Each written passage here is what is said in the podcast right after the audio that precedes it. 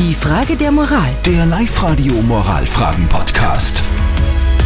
Wir kümmern uns gerade um die Frage, die von der Niki gekommen ist.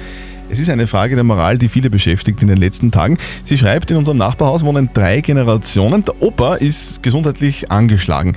Sein Enkel hält sich aber nicht an dieses Social Distancing und hat wirklich regelmäßig, regelmäßig Freunde bei sich zu Besuch.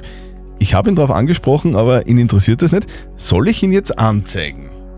Viele von euch haben uns WhatsApp-Nachrichten geschickt. Und die meisten sagen wirklich Anzeigen nein.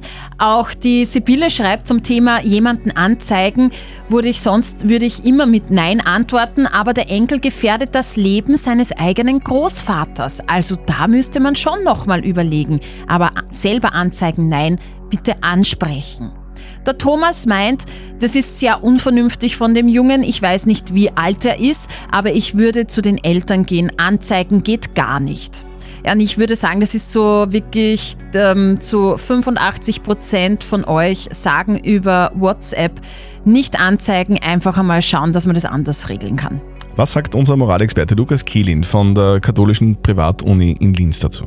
Was mich persönlich am meisten in der Krise stört, ist die autoritäre Blockwart-Mentalität, die sie in breiten Teilen der Bevölkerung zutage fördert. Und die Frage ist ein Beispiel dafür. Auf die Problematik ansprechen macht im Kontext der Nachbarschaft durchaus Sinn. Jedoch gilt nach wie vor das Prinzip der Eigenverantwortung und Selbstbestimmung, auch wenn es eine Selbstbestimmung zur Unvernunft ist. Vieles, was andere tun, mag uns nicht passen. Wir müssen aber damit leben. Hier ihre Nachbarn anzuzeigen, halte ich für falsch.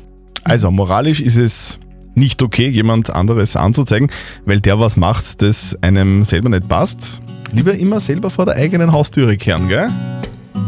Gilt auch in Zeiten ohne Krise übrigens. Die Frage der Moral. Der Live-Radio Moralfragen-Podcast.